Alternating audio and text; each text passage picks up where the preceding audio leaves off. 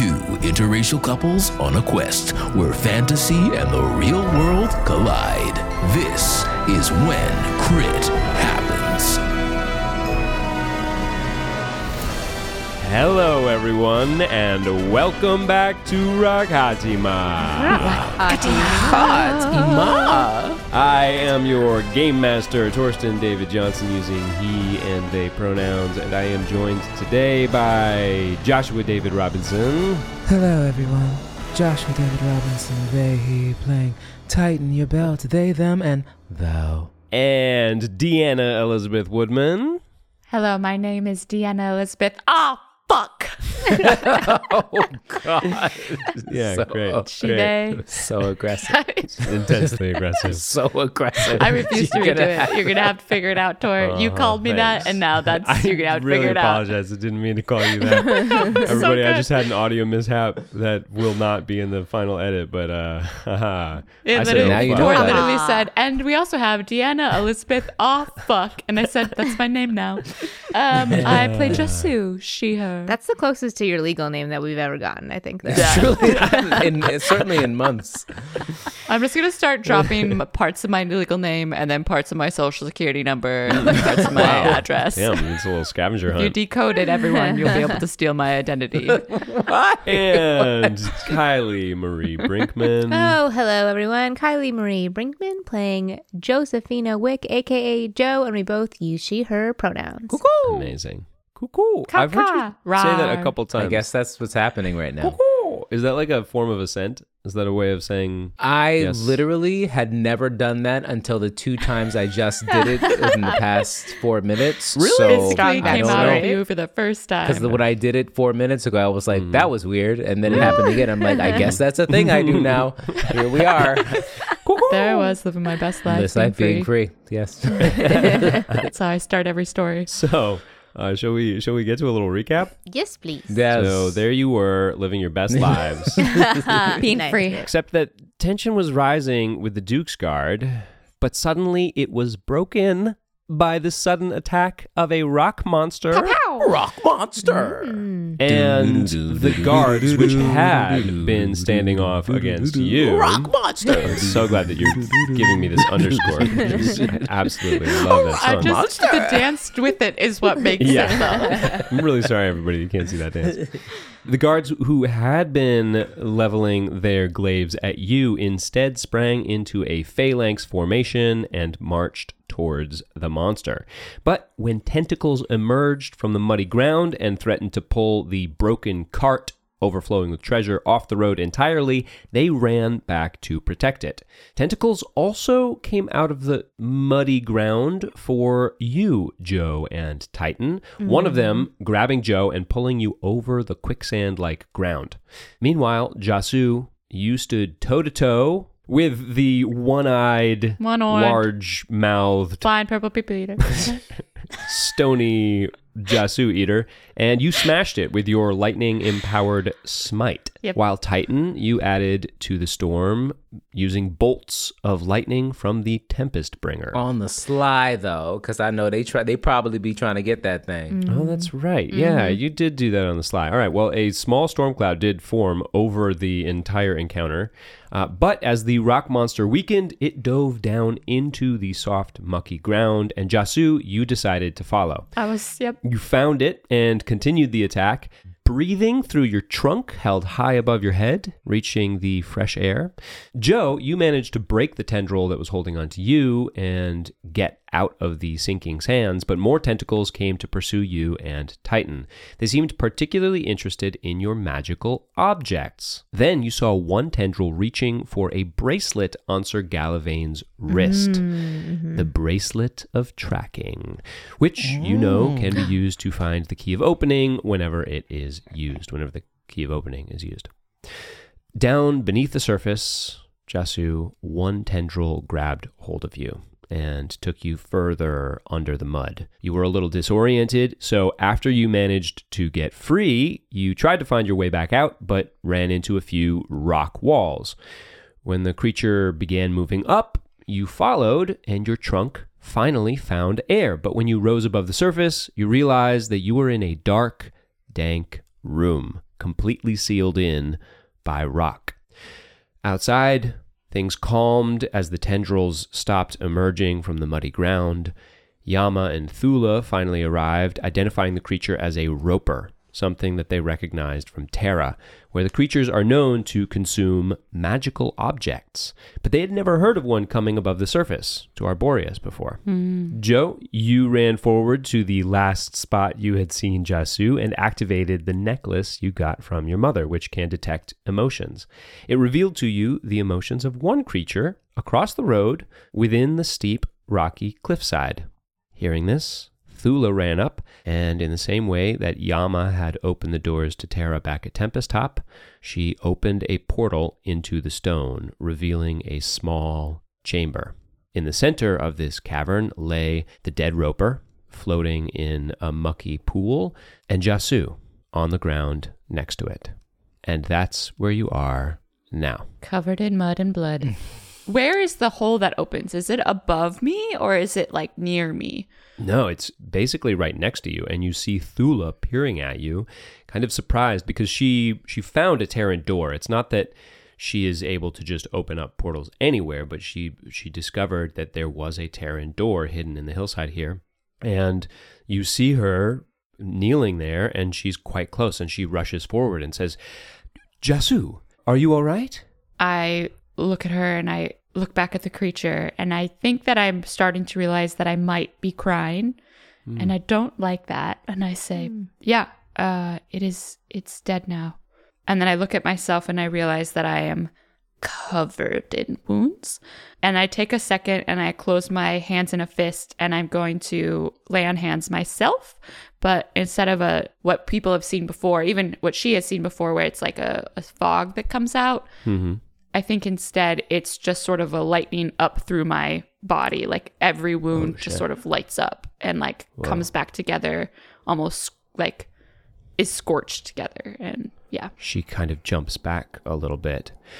Oh my, did you just heal yourself? Yes, I made myself feel, I healed my wounds. Are the others all right? We're there, right? You can all see this. It's not that far from you. I would like to run into... Can I go into the cave? Totally. Great. Jo runs up and throws her arms around Jasoo, like runs into her, throws her arms around Jasoo.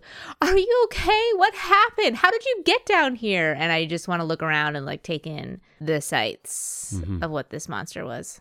Yes. So this monster is quite large. It's at least 10 feet long, and it's lying here kind of limp in the pool. It looks like stone, but the skin is somewhat pliable, but it looks very much like a stalactite or a stalagmite. Like it looks like a cone of rock. And Yama comes up behind you as well. Oh my goodness. I never would have thought to see a roper out in the open here in Arboreas. What you think of that?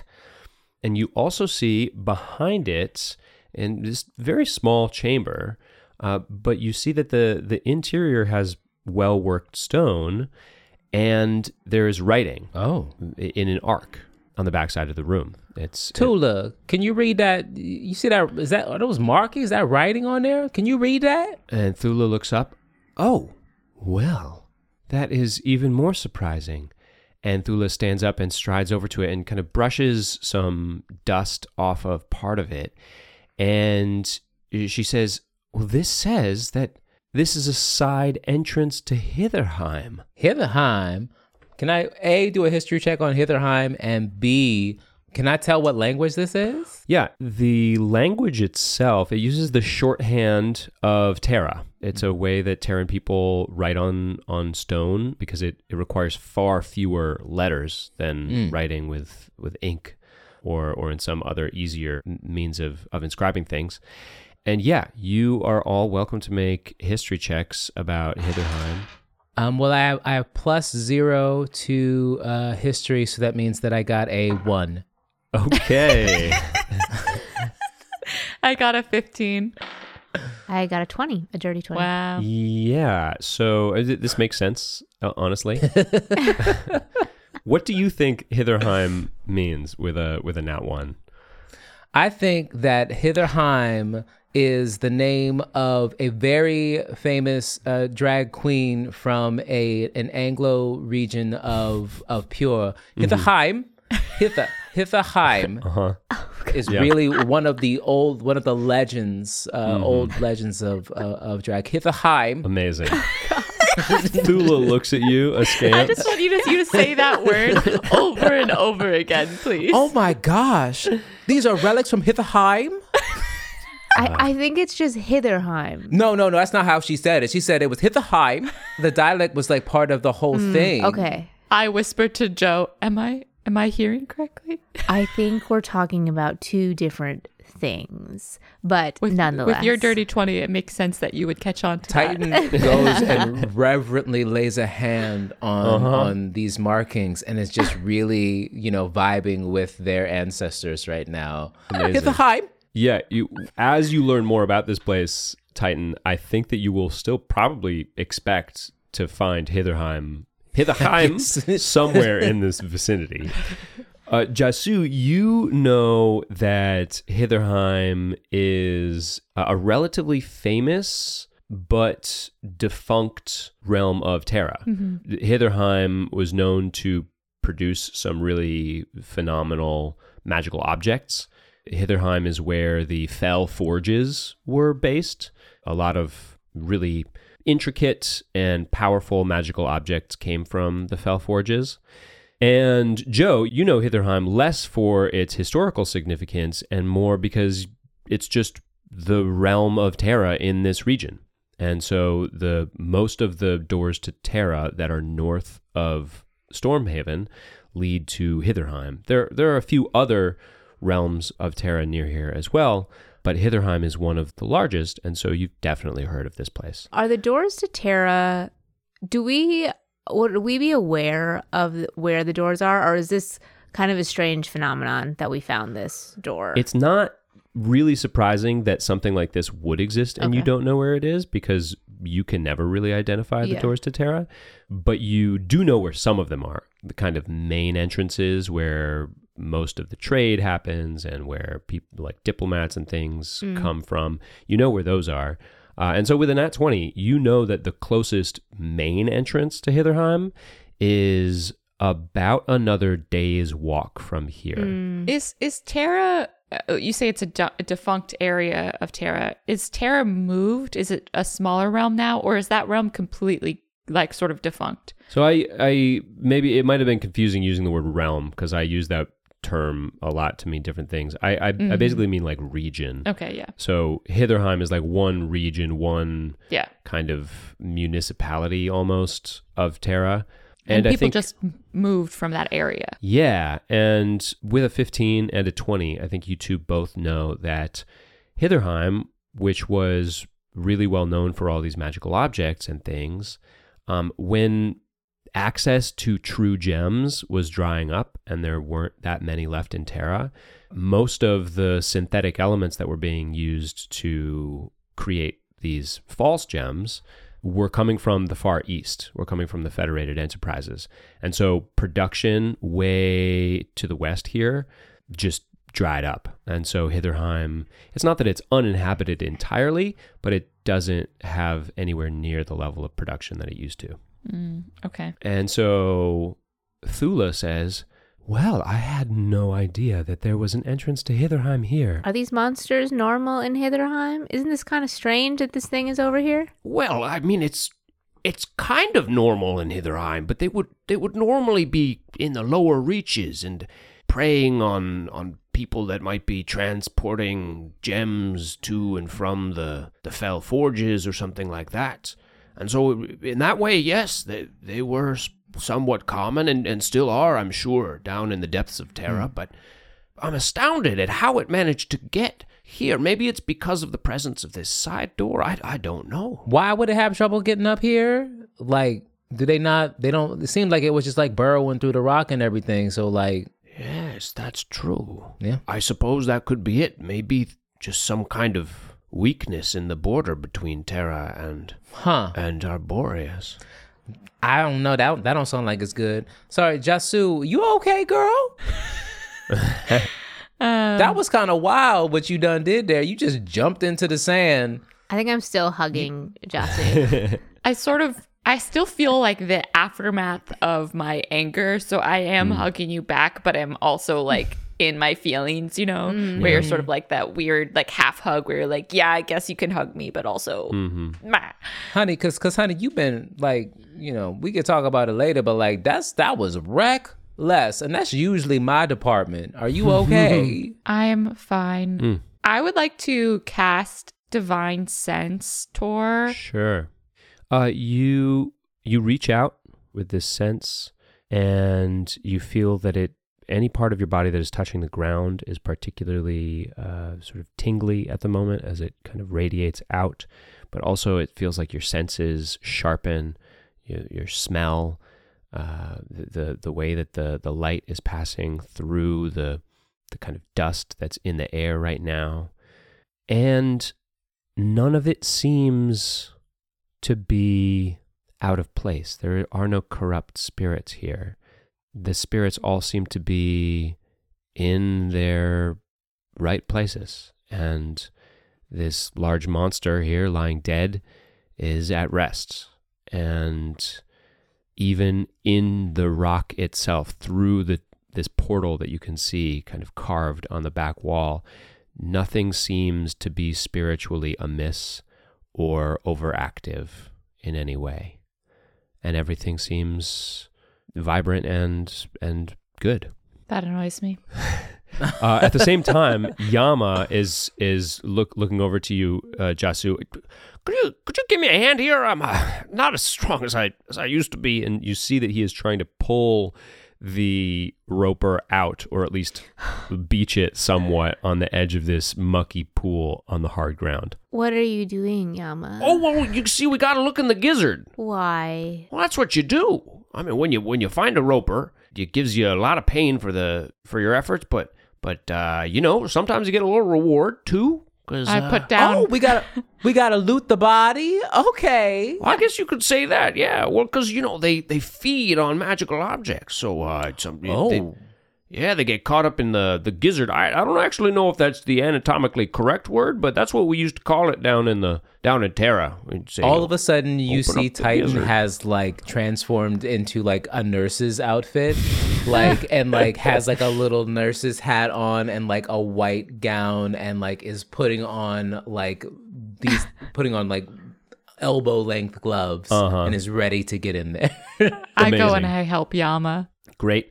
As you help Yama pull this monster's body out of the pit, Titan, you get right next to it and you can see that Yama has pulled out this, you know, the knife that you've seen him use to cook dinner and things like that, and he's trying to find. All right, let me see. I think if the thorax is here, then we want to look for the anterior. Titan takes a hairpin and stabs into the thing. Yeah, okay, no, that's a good place to start.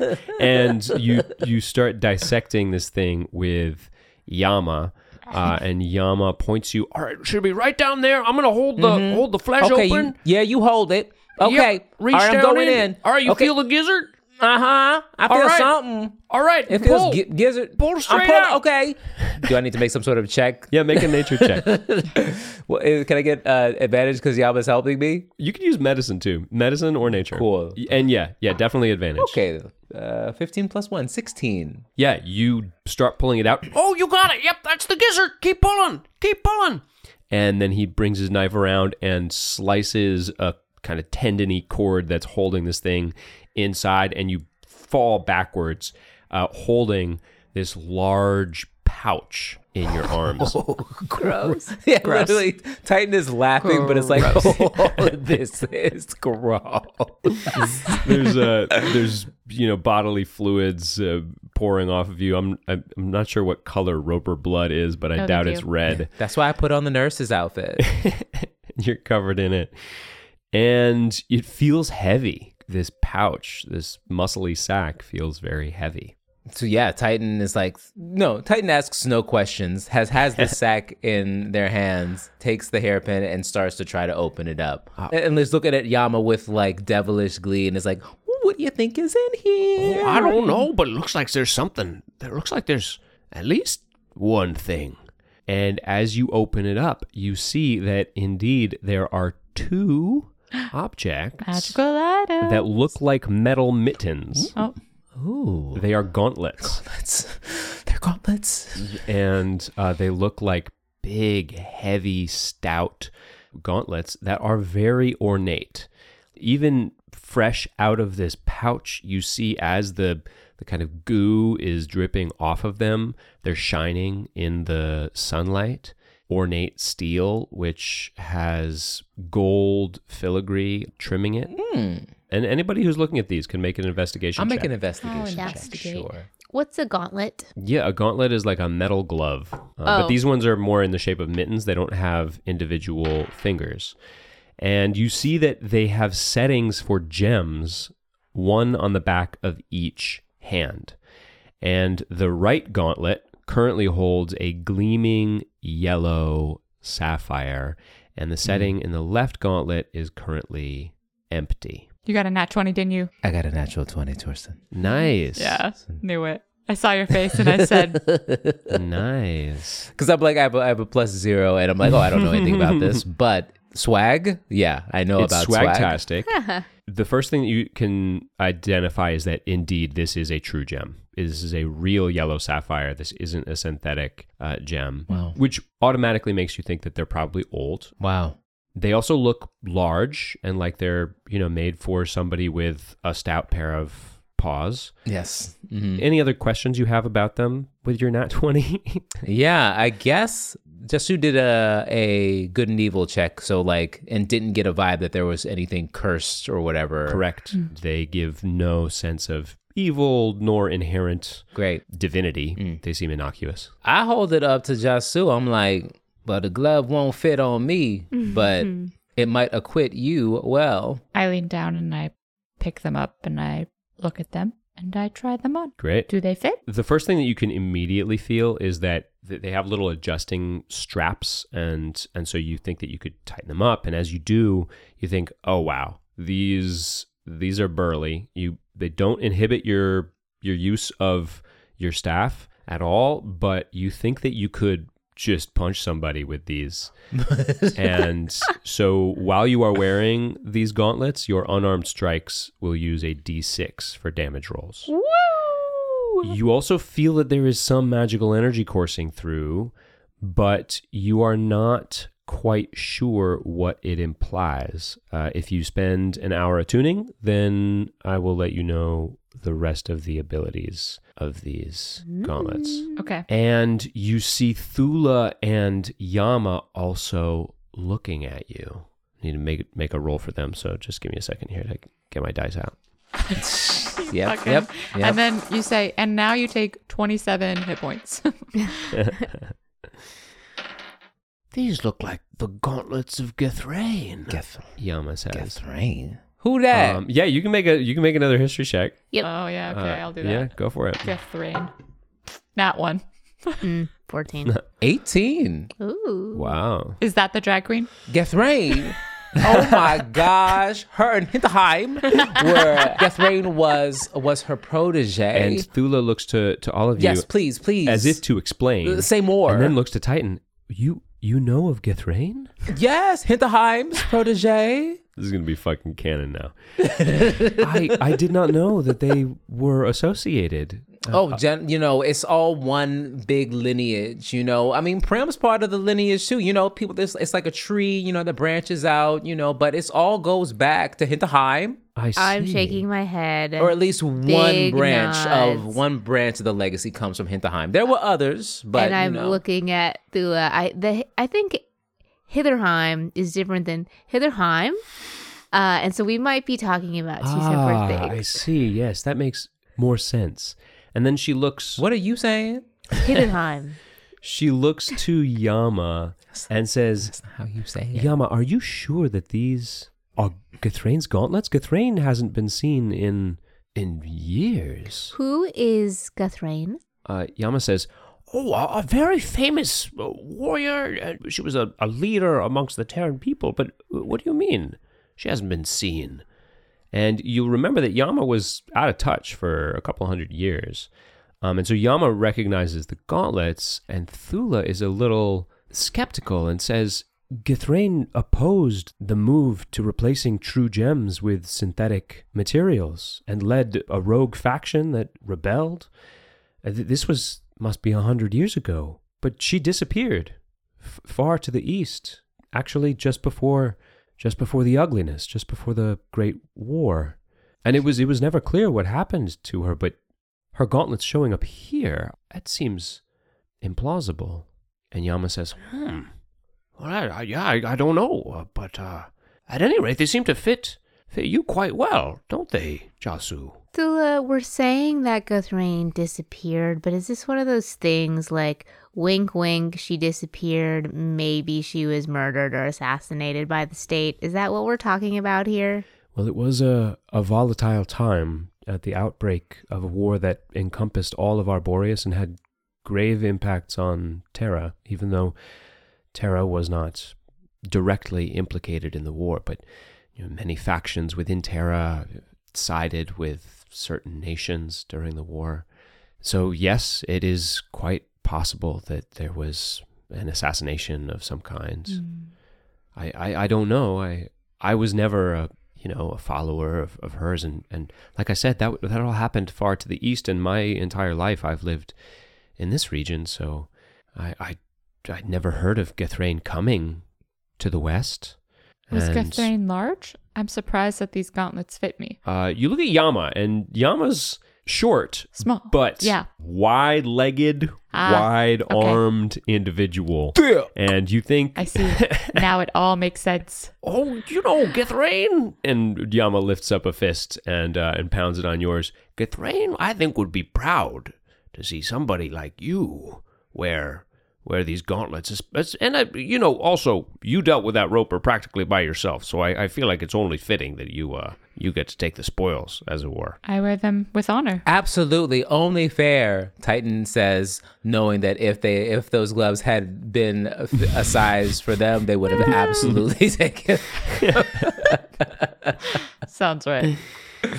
And so as you're having this conversation, you look outside of the chamber, outside of this little cavern, and you see that a little crowd has congregated of Gammy and Delilah and many other people from the caravan who have, all their carts have kind of traffic jammed just behind the DeLargos, and the guards are trying to create a little bit of order, and you see Gallivain shouting at people, "Oh, okay, well, I just need you to hold on just a minute. We're trying to solve a broken axle and more than that. And Fergus, pick up that box." And you see that there's this box of treasure, which is still smashed and splattering gold all over the road towards the back there, close to the crowd of people. And so Fergus goes over and starts collecting this gold and putting it into the box. What do you all want to do right now? We were not treated with kindness by these people, even though were obviously bigger fish to fry.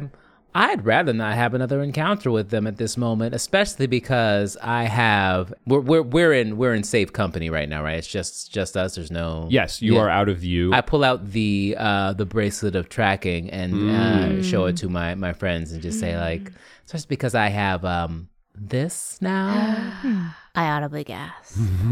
I just go, So what do we do? Do we hide in here? Is the road not blocked? So the road is very much blocked. As you look back at the scene of this altercation with the rock monster, with the roper, you see that the treasure carriage is even more destroyed than it was. It got toppled over several times by the roper in this tug of war between it and the guards, and so it is now kind of splattered. It's no longer parallel to the road. It's kind of jackknifed in the middle of the road, so it's filling up most of the road. Is it possible to move it off to the side? Like, is there enough space on where you could just like shove it out of the way? Yeah, so you think that, just like judging by what you can see from here, you think that fixing the carriage enough so that it would be ready to keep rolling would take hours.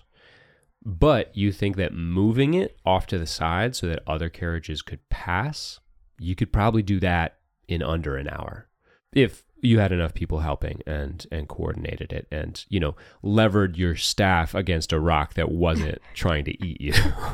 Right. Mm-hmm. I turned back to Titan and Jo. Titan, I think you should stay here, but whether or not they want to or not, I think we move them off the road and let the people pass. Sure. No, I'm down to help. I just, you know, they were trying to come for all of us for no reason. I cannot say that I care. Thula speaks up and says, well, I don't know exactly what part of Hitherheim this door leads to, but I do know the routes in Hitherheim quite well. We could take the roads through Hitherheim, and they would lead us just as efficiently to the Evertree Sanctuary. The main entrance to Hitherheim is quite close to the turnoff from the Sudden Flow River towards Evertree. Mm-hmm. But if we do that, then we're leaving everyone here stuck behind this carriage. They got to get their carriage unstuck themselves anyway. And they got a whole battalion of people to do it. I don't mean to imply that that's what you should do. I just... Mm-hmm. And the proposal is we'd go. We're not trying to lead a caravan. No. Anyway, right? No. Yeah. Jo, you said Gammy was kind of near. So there's a narrow road and the carriage wreck is blocking that road. And so everybody else who wasn't part of the fight is still back on the far side of this carriage wreck. You are on the uphill side. And so you don't even have to go through Terra to blow off the DeLargos. You could just keep walking up the road. You basically have the open road ahead of you. Are we leaving these people high and dry if we leave? Like, it feels like the most straightforward thing is to follow the path through Terra, but I also am very aware that there's, like, a crowd of people that might have to make camp in the middle of the road and not reach their destination as planned if we don't assist. I am happy to help move that carriage if it means a few hours less for the travelers. I am also happy to go through the cave if it means that we might not be once again attacked. Though, I will say they did not attack us. They threatened to, but... Well, they had their spears pointed at us and were only dissuaded because there was a larger threat. Yeah. At least that's what it felt like to me. Yeah. I'm happy for either one. I vote through the caves. Titan puts on their spelunking outfit with a little headlamp. I feel like Jasoo is, like, mad and doesn't give a shit about the DeLargos, and so would go out there and just, like, move shit if it helps. But it's not going to help that much, to be honest, right? It's just, like, a few hours. Nah, they're going to get it. There's so many people that, like, they will get this carriage moved. Yeah. Especially because it's, like, the only way that the rich people are going to get to where they need to go, too. So the carriage is going to get moved. Okay. Yeah, I get that. So what do we think? Oh, we're going to go through. We're going to take the road through Terra? Let's do it. Yes. Cool. Thula nods, and Yama says... Well, I guess we get to go to Terra together after all.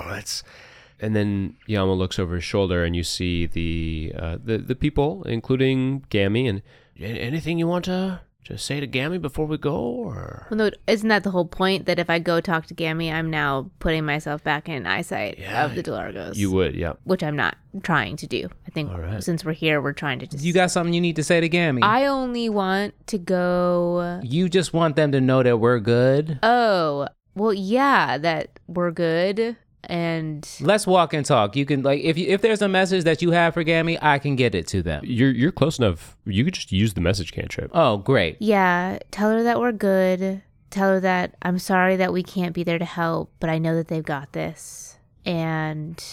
Oh, that I just love them all. That's it. Hey, Gammy. It's your girl, Tighten Your Belt here. We're good.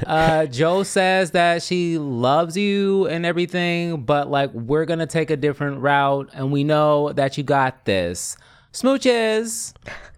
I said that all in my head, so you don't know that that's how I translated it, but that's what I said to Gammy. You hear Gammy reply... Oh, I'm so glad to hear that you're all okay, and definitely take whatever route you need. The DeLargos were being totally unreasonable. If you ask me, I think the faster you can go figure out what that whole dragon situation, the better for all of us. So speed on your journey. Great. Awesome. I say back to Jo, oh yeah, they said we good. We should keep going because like they worried about the dragon and whatnot. Gammy said we good. Basically. Okay.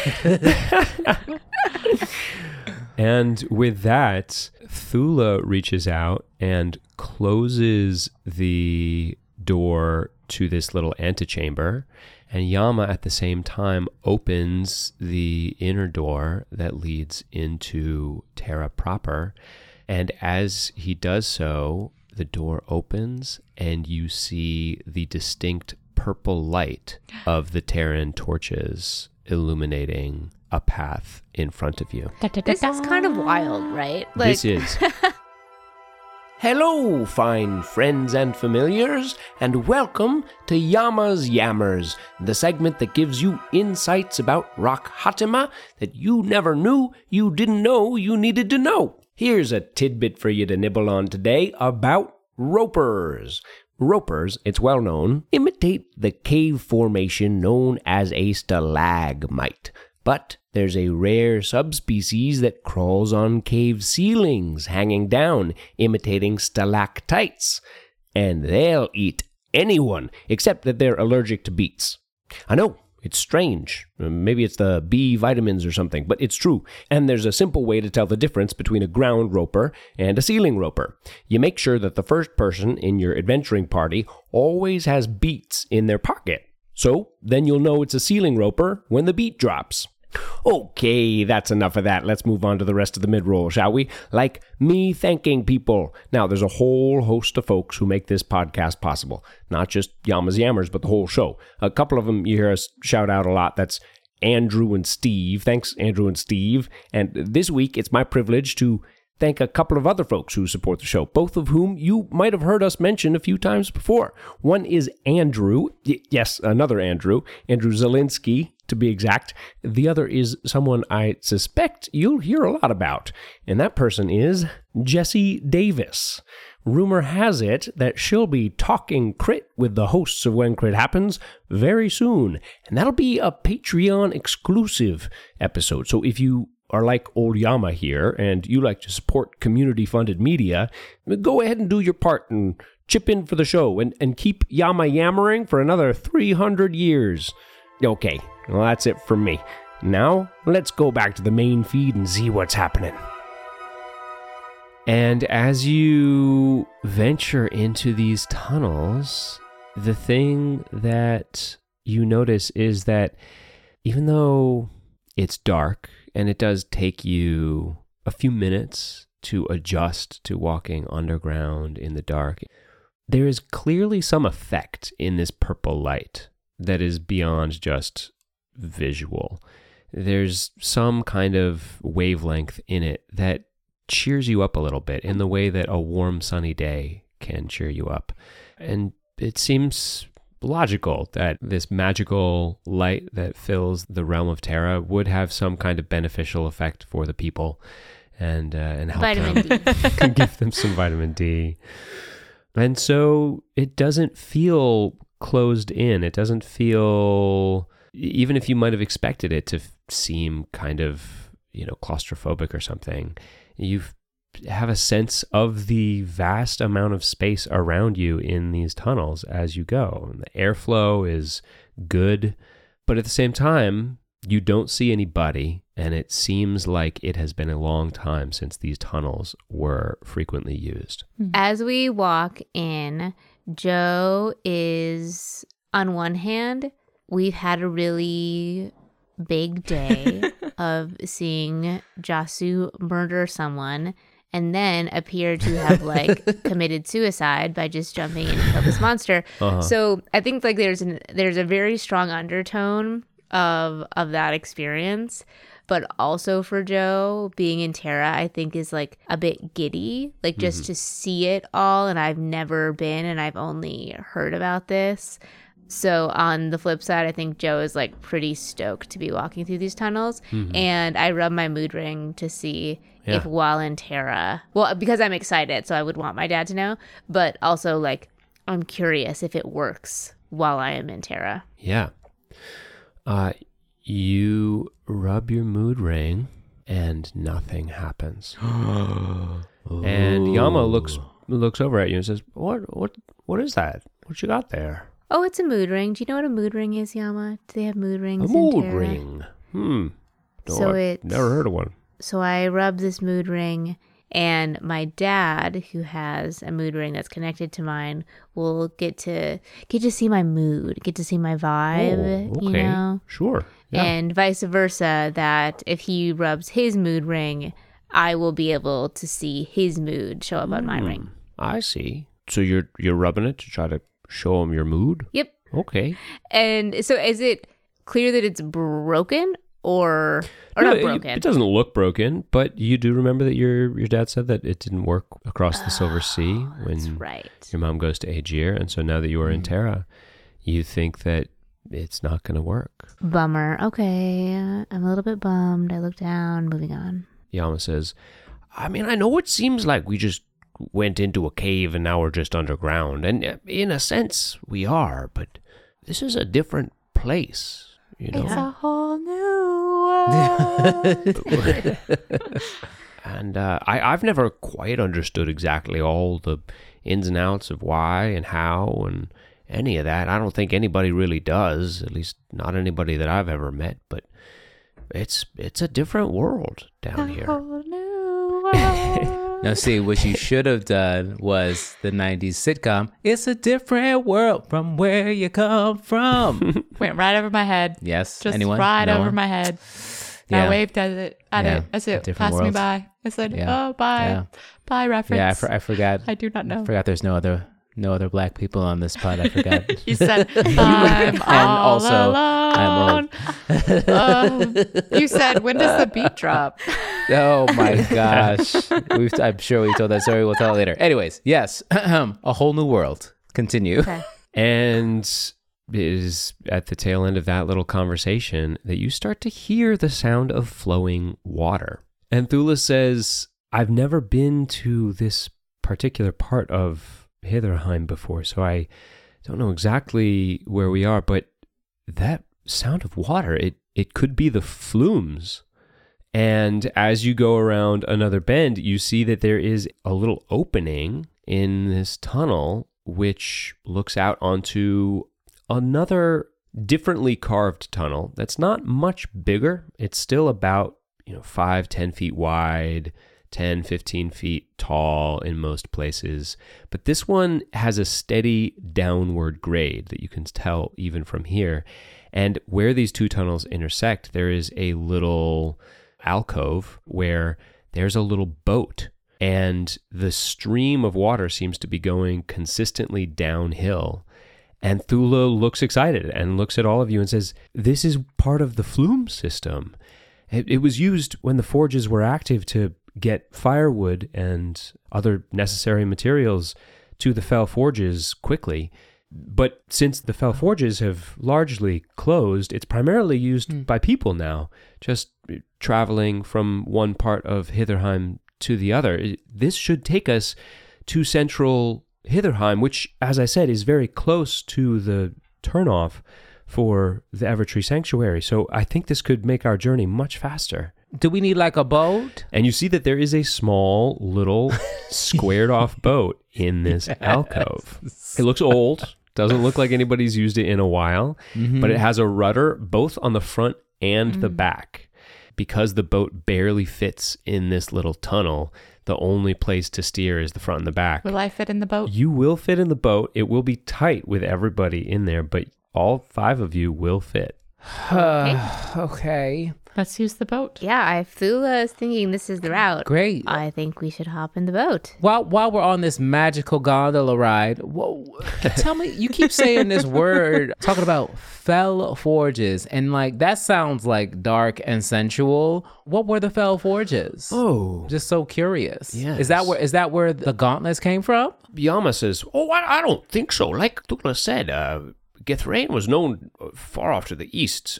Perhaps, though, I mean, even though these gauntlets are famous for being worn by Githrain, perhaps they came from the Fel Forges. Why were they fell? Fell as in like they were just underground so they had fallen, or fell like they were dastardly? Thula says, That's a great question. I'm never quite sure of my etymological understanding of certain names in Terra. They are very old names. I could also just be like, it could be something that's lost in translation. I could be like, oh, it's the Fel Forges, and I've got all sorts of associations with the word Fel, and that's could be not what you mean. So like, you know, it could just be like somebody named Fel made some forges. You know what I'm saying? I can't tell you that I have the definitive answer.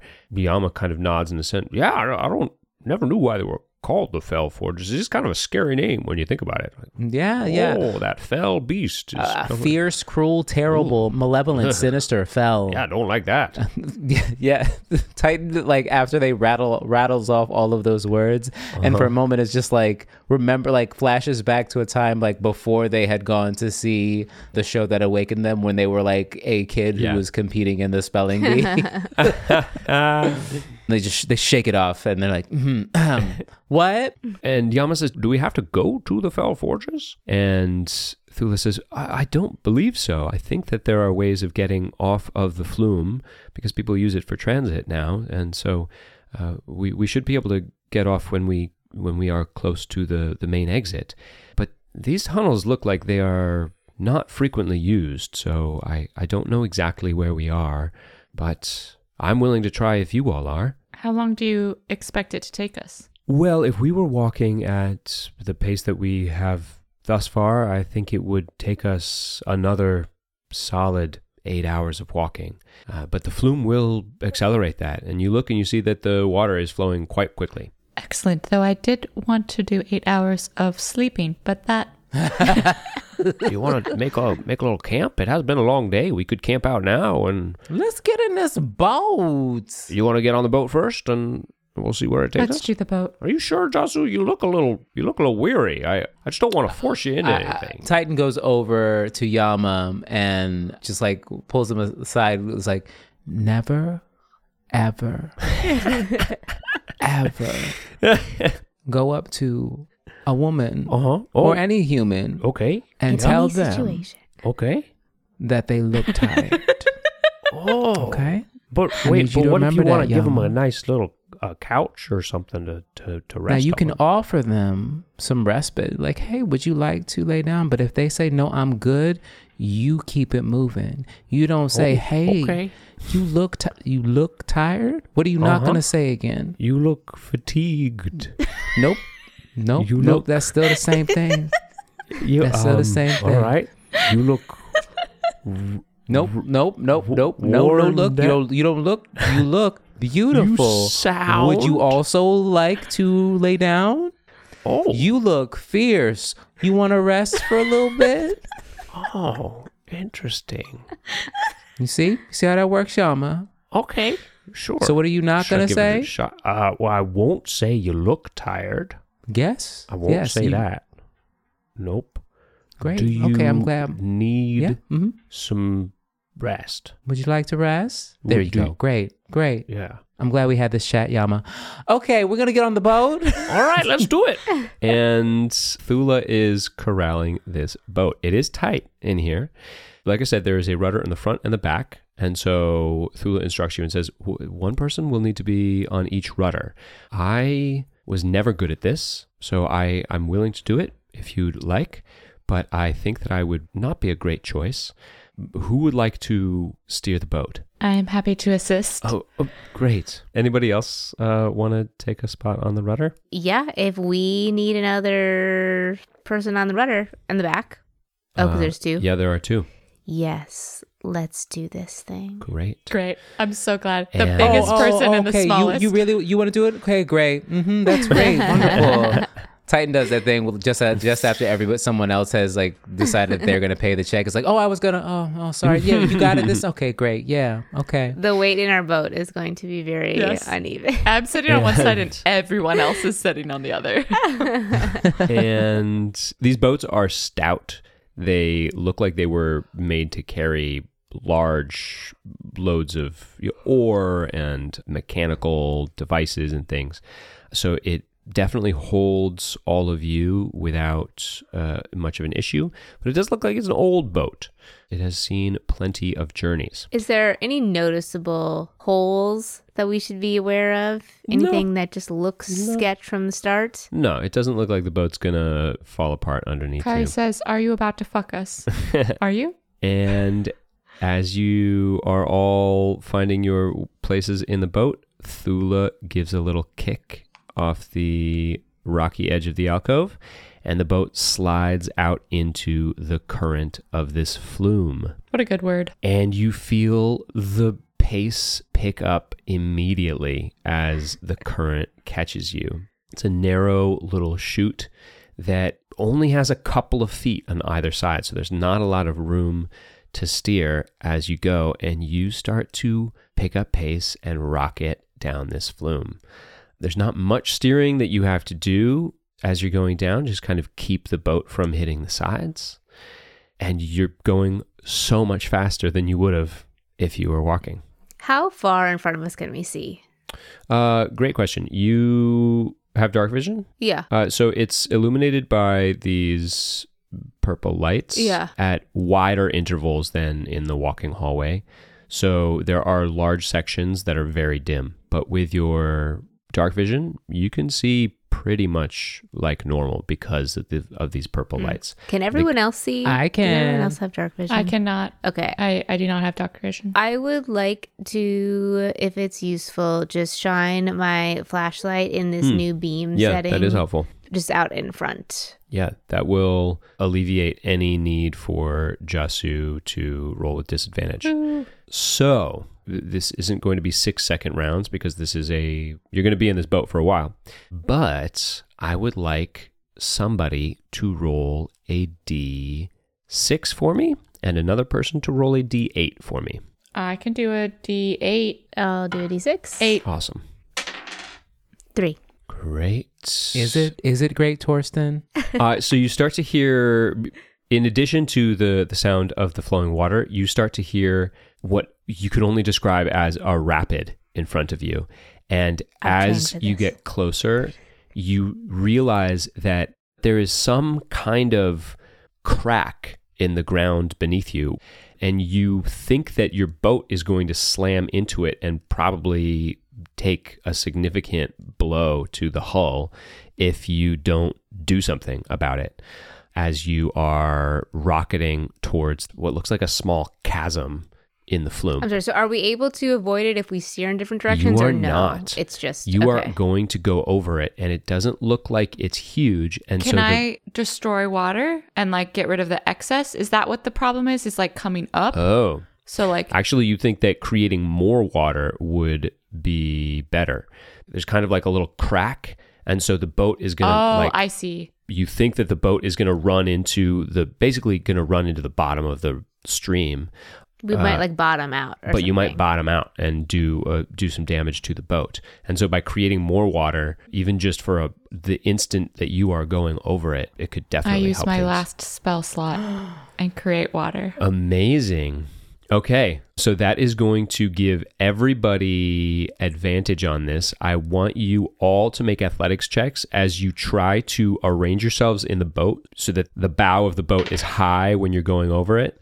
And then you might even want to shift your weight forward after you are halfway across it so that you don't bottom out on the back half. 24. Yama and Thula are going to make checks as well. 13. 15. All right, so as you cast this spell, Jasoo, and the extra water blooms up, it's like you're going on a big rapid.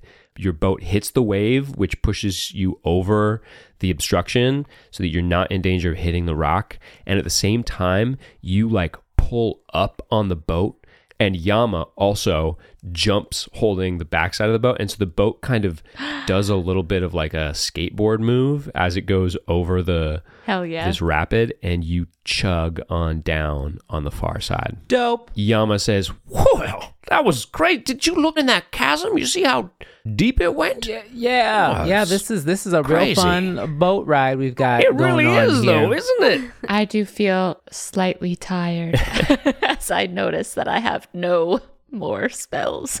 And then you are in the boat going downstream again without any real significant obstructions. Can I do the attunement for the gauntlets, or am I a little bit too distracted doing the boat? You know, I think if you pass off the rudder, then I think that you could probably spend some time attuning to those gauntlets, yeah. Fine. Thank you. Great. Titan. Yeah, perhaps that's what you see in the chasm. As the boat passes over the chasm, you're able to see up into the cracks. Down below, it seems like some of the water is pouring down, but it's kind of caught in some kind of trough, and so you're not losing much water from the stream. But as you look up, you see that this split widens, and you see sparkling seams of some kind of precious metals or stones or something. And you're not quite sure what they are, but it looks magnificent, almost like glittering stars, except that it's pieces of the earth itself. And so, Titan, you take the rudder, and Jasoo, you can sit back and take a look at these gauntlets. As you start taking a look at the gauntlets, I'd like another D6 and another D8. I'll do the D8. I got the 6. 6. 3. All right. So, Jasoo, the right hand has this yellow sapphire. And what you come to realize as you're sort of feeling them, and you probably started doing this as you were walking down the tunnels as well. When you're wearing both of them, any melee attack you make with the one that has that yellow gem, your right hand, is considered magical, and it has a +1 to attack and damage rolls. So it seems to be empowering your strikes with weapons held in that hand. Oh, with all weapons held in that hand. Exactly. So if you are attacking with your staff, if you're attacking with a sword, anything that you're holding in that hand, and that also includes the unarmed strike with that hand. The left hand has an empty setting. And what you realize is that there is the potential for some other magic, but you would need to put a gem here. You would need to put some kind of magical stone in this spot. And what you realize as you're looking at it is that the Sky Stone from the brooch would probably fit in this setting. Oh. Who had it? It was Jo, right? Jo has it, yeah. I think as we're going, and as I'm realizing that, I glance up at Jo and I say, Jo, can I have the Sky Stone? Why? What? I mean, sure, but yeah, why? I think I have an idea. I look over at Titan. Don't give her no stones. You being shady as fuck, girl. What she want the Sky Stone for? You know, you saw that it made old girl go all crazy, fly up in the sky and stuff, and you want to hold on to it. You is not making good decisions today, my friend. And we want to put a stone in your hand that's going to make you... my gauntlet. Yeah, I know what you mean. I made the connection as soon as you asked for the magic stone. What would be the issue of me attempting to put the Sky Stone in the gauntlet? It would affect no one but myself. I love this idea. However, maybe we do it when we're not in a boat in close quarters. Yes. Because what if lightning comes down underground and in a boat strikes all of us? Just maybe wait. Maybe just wait till we get above ground. Maybe. Because just for recollection, it's she was wearing this brooch and it was but there was a spirit in there, right? The dragon was in there. Yeah. Right? That was kind of messing with her. Now it seems like it is just a magical piece of rock. It is just a magical piece of rock. You don't know. I do know. How you know? I am able to sense these things. You know what I'm able to sense right now, Jasoo? What, Titan? That you making reckless decisions. That you making reckless-ass decisions. That's what I'm able to sense. So we going to have a rest, and tomorrow, maybe you're not going to be making reckless-ass decisions, and then it'll be a good time for you to put this stone in your hand. I think I can do what I want. I'm not making a move for it, but I am annoyed. And it is during this little squabble. Keep an eye on the flume, everybody. We know, Yama. That suddenly the light from your magical torch is doused, and none of you can see anything in front of you, just about 20 feet ahead, and you are rocketing towards this dark splotch in the cavern in front of you. Like unnaturally dark, like that now with dark vision, we can't see through it. Exactly. So it feels magically dark. It feels magically dark. Like the beam of your flashlight hits it and you can suddenly see nothing behind it. Channel Divinity, Wrath of Lightning. Okay. I'm trying to strike whatever's in front of us, both to see and to be able to get through. Okay. The Wrath of Lightning does what? You cause a web of lightning to envelop a creature within 10 feet of you that you can see, strength or dexterity saving throw, or be restrained. But my goal is more to just like be able to see what's going on. Okay. Yeah. Similar idea. I think as soon as I realize this, I cast Firebolts. Just like out in the distance. Great. You both channel various forms of elemental energy and shoot them forward, and they disappear into the darkness. The boat rockets forward. Titan, anything you want to do? Scream. Yama's, wait a second, where are we? What's going on? Is there anything us to like, is there anything on the sides of the wall? Like, is there anything for us to sling a rope to or try to slow down? You look around and you don't see any great protrusions here. If you all worked in tandem, you might be able to slow the boat down a little bit, but probably not stop it. No. Definitely not before you get to that area of darkness. I'm just going to prepare, like I scream, and my screaming is a preparation for me to cast Dissonant Whispers at something if it looks like there's a bad thing happening. Do you have to be able to see it? I do not. It has to be able to hear me. Awesome. Thula, is this normal? I'm yelling out. Well, there are things down in Terra which usually don't plague the flume system, but this one does seem a bit underused. And you pass into the darkness. All of a sudden, you can see nothing, even those of you with dark vision, which might be a new sensation. The next thing that happens is that I would like all of you to roll, let's just say a luck check. Roll a d20. Wow, 7. 7, but a really high 7. And a really high 7 is my favorite number. 13. 6. Okay. You feel what you can only describe as a flesh umbrella descends down between you. What a terrible description. And whoever's standing next to Jo feels this. I think it might be Jasoo sitting there looking at these gauntlets. And this thing lands on your head and tries to scramble towards your face. I'm casting Distant Whispers. It deals 4 points of bludgeoning damage to you, and Dissonant Whispers goes off. Is it big? No, it's not big. It's like an umbrella size, so it's big enough to cover your entire face. Okay. I would like to unarmed strike it. Don't hit my face, please. I almost damaged on that. 16 damage on Dissonant Whispers. 16 damage. And then everybody roll initiative. And it needs to make a wisdom save as well to take that full damage. Got you. It gets an 11. It fails. 7. 17. 19. Great. So, Titan, you get to go again. Get the fuck out of here! I say to the to that thing. Uh-huh. And so I'll also... It didn't die with that one dissonant whisper. Yeah, I'll cast it again. You'll cast it again? Okay. Nice. Another wisdom. That is a 5. 10 more damage. And as the second Dissonant Whispers goes off, you feel this thing trying to get off your face, Jo. The boat keeps going, and the whole inky darkness dissipates. And you see this little squid-like umbrella-shaped thing.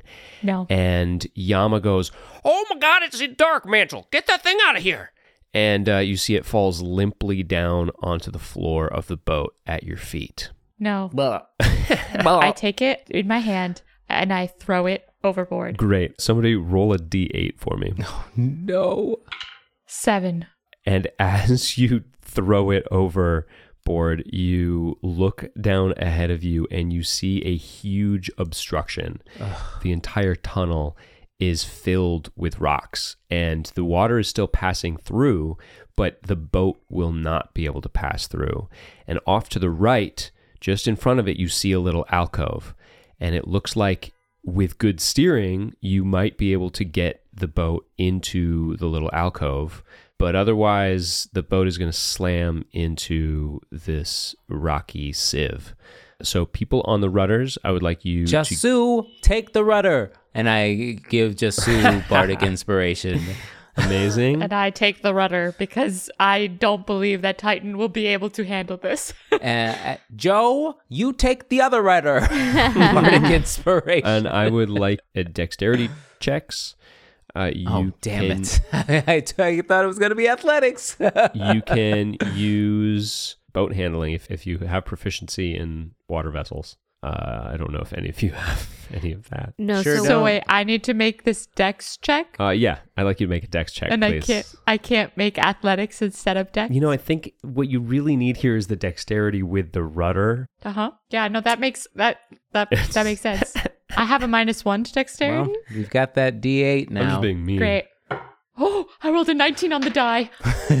That's so crazy. So I got an 18 plus the D8. If you need it, you don't need to use it, but you can. Yeah, I rolled a 17. I don't know if I should use it or not. 17 and an 18? And you slide up, the boat skids up against the rock wall a little bit and then slides into this alcove, kind of hits the rock on the far wall. Fucking nailed it! And Thula jumps out. Oh, good landing. Yama says, and you are all able to breathe easy, and you see that you are in a little alcove next to what looks like a pretty large passageway in the central area of Hitherheim. And that is where we will leave our session. Hitherheim? Wow. I definitely need a rest, y'all. I was about to go take a nap in this alcove. Because you 1v1'd a whole encounter, bruh. Yeah. I have nothing left. I have two divine senses and literally nothing else. And I rolled a 19. I forgot to add my +2. Oh, Nice. We killed that. Yeah, you did. You killed that dark mantle. Gross. Well done, y'all. That was a wide vagina. Well, shall we talk about some dirty crit? Dirty crit. Yeah. I think I'd like to start things off by saying thank you so much for going in a direction that I didn't honestly expect you to go in. That was pretty great. That's so awesome. Fun. Especially because I thought you were pushing us that way. I thought you were like, into Terra. Sure. Go into Terra. Yeah, no, you really, I know I've said this before, but trying to play the game of where the DM wants you to go with me is bad news. Because I can't help it. I'm going to keep playing it. Yeah, I can't not play it. I am a people pleaser. What can I say? Oh, man. I wrote down a few things. I wrote down the hug from Jo, which was very sweet.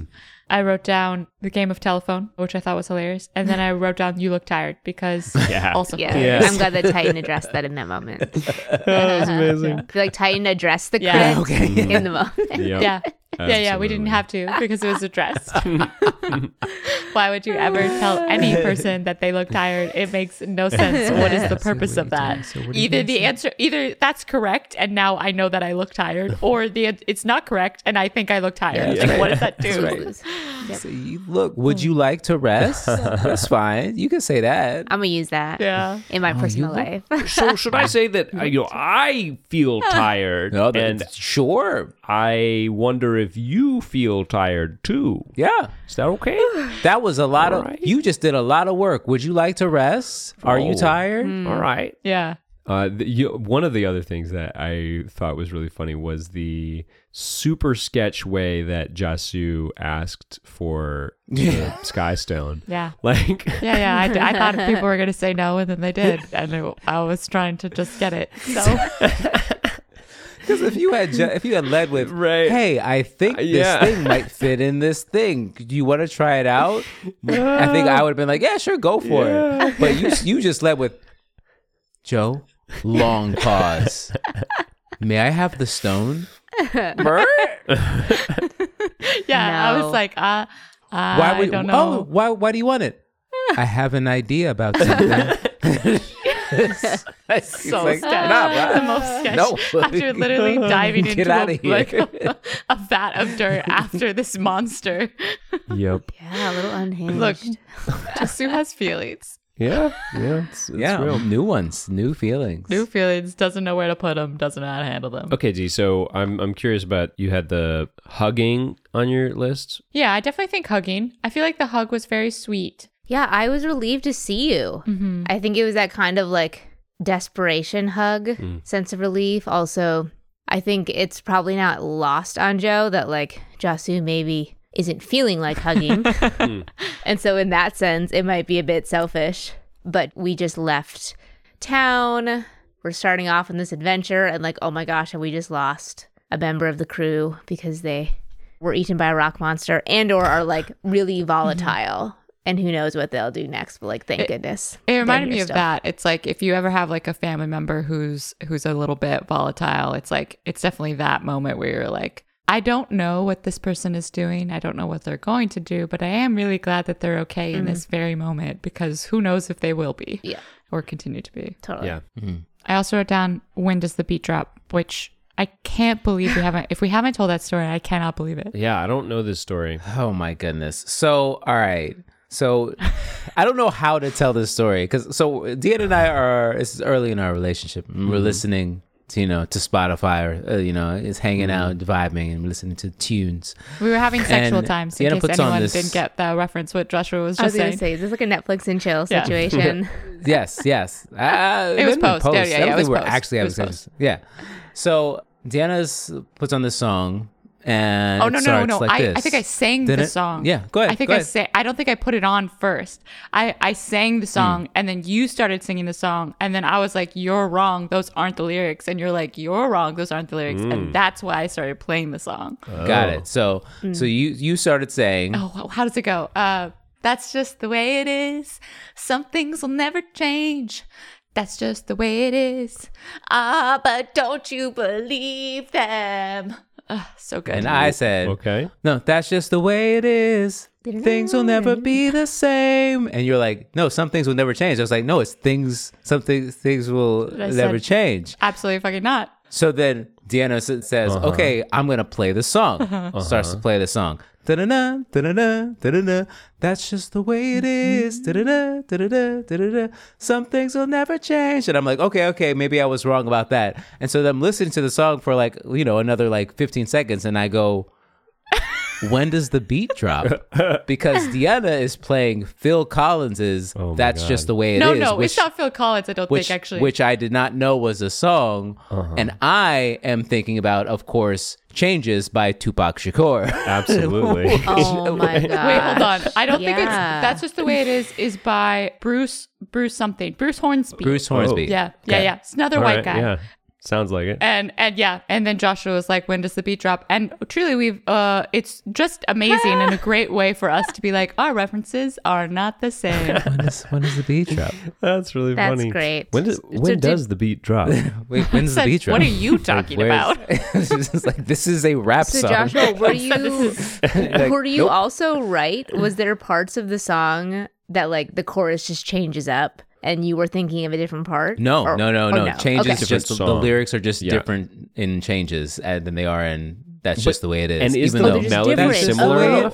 No, it's this. The melody is the same. The piano is the same. It's just Changes used the music from That's Just the Way It Is. Gotcha. Yes. But just changed the words slightly. Lyrics. Yeah. And that is why when you told that story, I thought both were true. I didn't see the problem at first. It was like, that one exists. I didn't know the Tupac one existed. And I didn't know that the Bruce Hornsby. Totally. I didn't know that Bruce Hornsby existed. Period. Yeah. And so if we would have been a throuple and I would have been there with then I would have said, these both. That would have been so nice for us. Yep, there's no conflict here. And that's what it's like to be a white person, a person of color, and a mixed race individual. Oh, gosh, that's so good. I'm glad you tied that up for me. Yes. It was lost on me for a moment. Oh, my God, that's beautiful. Let's put that on a t-shirt. Seriously. It's truly perfect. Truly perfect. Amazing. Well, I don't know if there's anything else we have to cover after that. We can end the episode. Yeah. Anything else that was on your list? I put down when to help as like a question, but I don't. And a telephone. Yeah. Okay. That's some real crit, because I feel like that was the big pivotal decision of this episode. That right. Most of the juicy fighting and all the bullshit with the DeLargos and everything was last episode. But this time you have the decision. Do you go help pick up the pieces and face the DeLargos again, or just bounce? Yeah. I think it more felt like bouncing for Jo. But like you wanted to bounce, or like it felt like it didn't feel like a graceful exit. I mean, I'm glad that interaction with Gammy made it better, but like bouncing feels like peace y'all, bye kind of vibe versus like, oh no, this is the right choice. I think Jo left not knowing if that was the right choice. But I think what she was coming up against was the desire for familiarity. And so like staying and helping the people in her community. Oh, we're fixing this wagon. It's all like very familiar. And then I think Kylie, the player, was like, oh, I totally thought we were going to go back and like deal with the DeLargos. Like I never, fathomed that it was going to be an option that we weren't going to deal with that interaction. Yeah. So I feel like both things were happening that made it difficult to decide that. Well, it's also, you were saying like of the abandonment of like friends and stuff, and like how you're like, I mean, I do think it was different for Jo because these people well, as opposed to like for others who like knowing that people I don't know very well will be inconvenienced for a few hours sucks, but is different than it's like I know my best friend is going to be stuck in that traffic jam for 4 hours. It just it feels a little different. Yeah. And I think also the fact that we were like, we just told them that there's like a dragon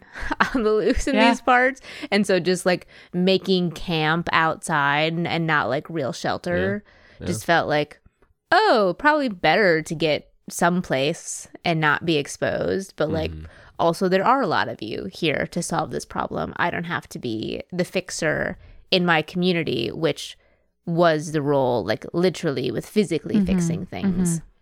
Responsibility complex much. Yeah.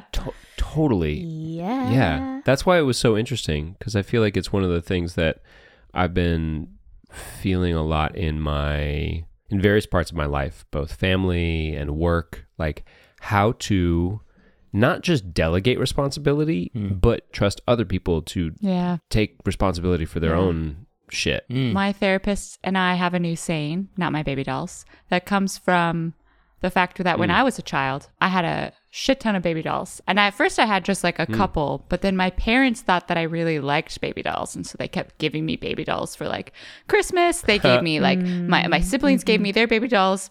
And I would take care of all of them. And it's the reason I did it was not because I loved baby dolls, but it was because I thought that if no one walked the baby dolls every day, if no one took them out and fed them, that they would be sad. And so I was truly overwhelmed and was just like, stop giving me baby dolls. I have too many. So I don't have the time to take care of all of them. So why do you keep giving me more? And then one of the baby dolls, and I will never forget, was like literally it had a battery pack and it would cry. It would make noise if you didn't feed it within a few hours or whatever. You were supposed to do it every now and then. Gosh. You were supposed to change its diaper. It was an actual fucking baby doll that was alive, except it was not alive. It was a robot, but whatever. I will never forget the day that I turned it off and was like, I have failed you. I'm so sorry. I have to move on. I have to be able to live my life. As a 6-year-old, me being like, it's all just been too much. We now use that as a not my baby doll, because like those baby dolls were not my responsibility. Yeah. They were dolls, and they would have absolutely been fine if I had not taken them up and rocked them. But as a 6-year-old, I wasn't aware of that. And as a fully grown adult, sometimes I don't realize that I'm treating other people like baby dolls when they are actually completely fine without me. Sure. Yeah. I mean, I think that there's definitely elements of my personality, right, that are in Jo. Like, I'm thinking about my I mean, this was the last time I took this test was a long time ago, but like the Strength Finders test that sometimes you like take for work, and my Strength Finder. There, yeah, that's the ad for it. Is that responsibility, discipline, and connectedness were my three, and so like responsibility and discipline are like not. I don't think they're not fun, but they're like, oh, that makes sense, and they're very like. They're very stern. I feel like out of all the things you can be from that test, it's like, oh, mine are the very like type A ones. And then also my Enneagram is an 8. And the idea of like one of the writing exercises that I saw on Instagram about like, oh yeah, this might be helpful for you to do if you're an 8. It's like, write down all of the people that you feel responsible for. Ooh. And then write down basically how they're totally fucking fine without you. Like how they're going about living their lives and they don't need you. And it's like, yes. Okay, yeah. Like that struck a chord. Totally.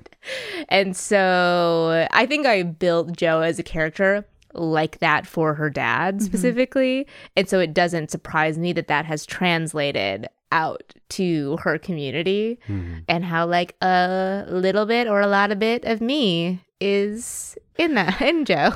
Sure. And it's such a part of the D&D like archetype of the hero complex. Yeah. And like there's a problem. Why are we playing this game? So that we can fix those problems. Show me a problem that I can fix. And so it's really interesting to see you all be like, all right, here's a problem. They can solve it by themselves. We're gonna I trust that these are not my baby dolls and they'll be able to handle it. It's truly that's true. It's like it's a whole mess of people. They need to move one card. It was probably honestly like a great learning moment for Jo. Probably is very pivotal. They'll figure it out. And it's funny because like I do think that like that's the move, but Titan is also like, I don't want to talk to those people. They were they were hostile towards us. Totally. Like nah. Yeah, absolutely. And I stole something from them too. At this point, lots of things. Oh, yeah. Yes. So we've got the Key of Opening, the Bracelet of Tracking, all that money. But that wasn't from them. Correct. But there's the... So when you went into the Room of Records, you took a couple of things. One was about the Key of Opening. And then that letter. And that letter... Maybe next time you take a long rest or something like that, you all can ponder that. Because that letter said, hey...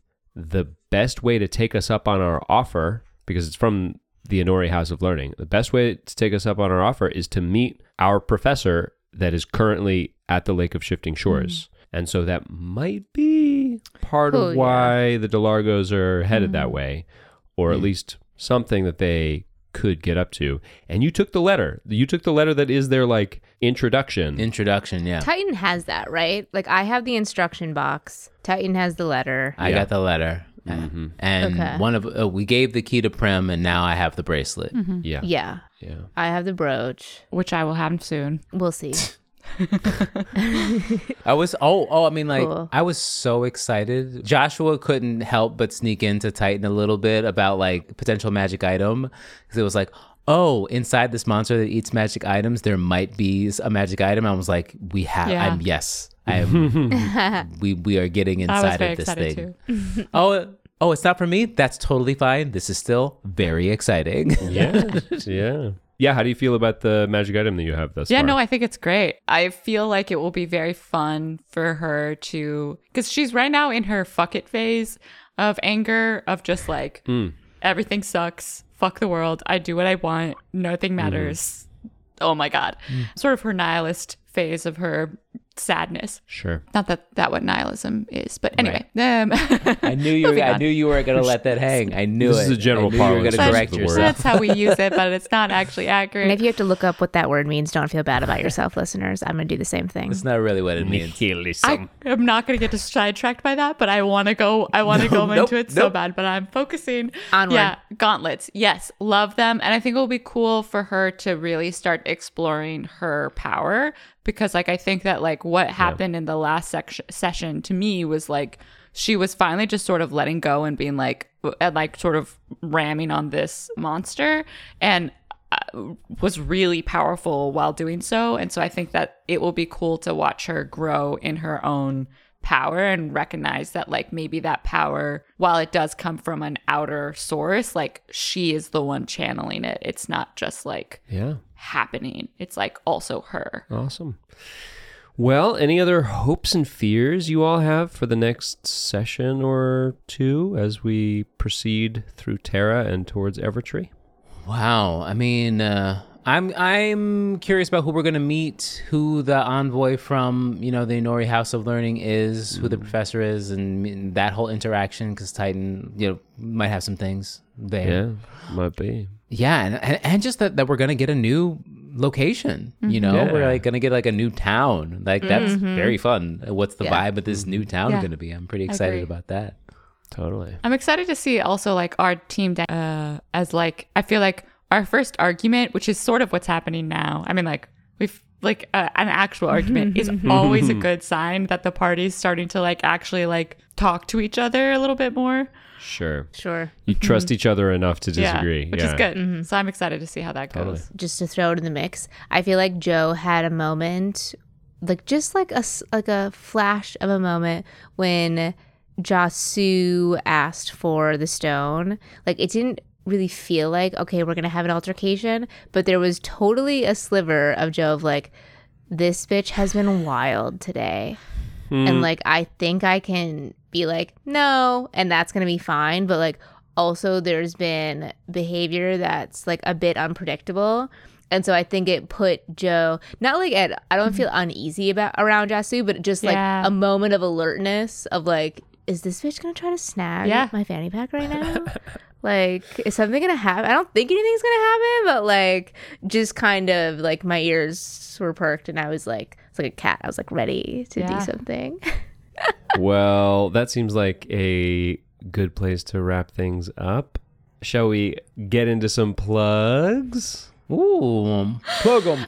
This is coming out January 10th, right? Yeah. So it was just my birthday, and I'm going to plug being in your 30s. I am about to be in my 30s. I truly love getting older. I think it's such an honor and so awesome to be older. And I'm very excited to be in my fourth decade on the planet in my 30s, just existing and vibing. Yeah. Okay. Joshua? Oh, man. What do I got to plug? Oh, this is what I've been thinking about and has led to a lot of changes recently. The idea that you do have to let go of who you are to become something else. So like that, like if you want to make a change in your life, one of the reasons that it's hard is because you do have to let something that has been working for you in some ways. It's gotten you, you're alive, and it's gotten you to where you are. You have to let that thing go. Yeah. And that changes the narrative of who you are. And that's a real thing. So yeah, just acknowledging the parts of ourselves that we have to let go to become who we want to be. Yeah. Whew, I feel like I'm going to have to journal about that. Yeah. That's real. That's a really good one. Yeah. My plug, thinking that it's early January, is, you know, because this is the time of year that some folks who choose to do this write intentions or goals for the year.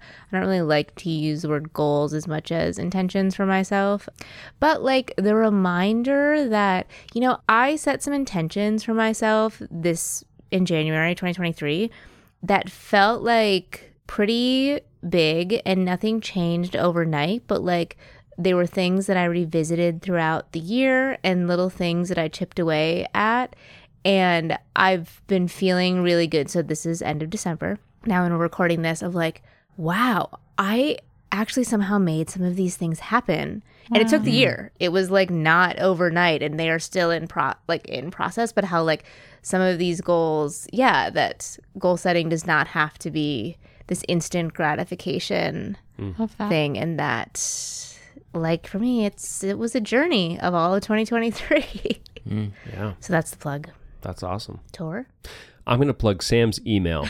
Yeah. So I know we blow a lot of smoke about emailing, and we got an email this past week which was so phenomenal. Just wonderful. Thank you so much. Multi-part. It has a lot to respond to that we will in great detail. And it, I really feel like, you know, we'll do a whole... It's going to be a whole Patreon episode. It's going to be a whole Patreon episode. Just know, Sam, hear about what happened. And I think it's a bit of a challenge to everybody else, because it's really showing what an email to the podcast can be. So I welcome you all to step up to the plate, accept the challenge. Your email doesn't have to be in the same format. It doesn't have to look the same. But we would happily respond to emails in many, many forms. Yeah, I feel like that email, because we've been talking about this whole email idea on this podcast for a while, it totally exceeded my expectations. It's incredible. It was the kind of email that was like, this is the perfect first email. I literally was almost tearing up when I was reading it. And I'm like, I need to revisit this email. Partially just because of how engaged Sam is, that it was just like, this is very touching. Yeah. So if you want to join Sam, you can send us an email to whenCritHappens@gmail.com. You can also connect with us on socials at whenCritHappens. And if you want to listen to that Patreon app that we are going to record, head on over to patreon.com/whenCritHappens. Crit on them, everybody. Hope you enjoyed the show, everyone. Special thanks to Cullen Fitzpatrick for our theme music and original musical underscoring by Wormwood, Balin Wagner, and Benjamin Bergdorf. Full episodes come out every other Wednesday. On the off weeks, exclusive content is released for our members. Head over to patreon.com/whenCritHappens to join the community. Thanks for listening.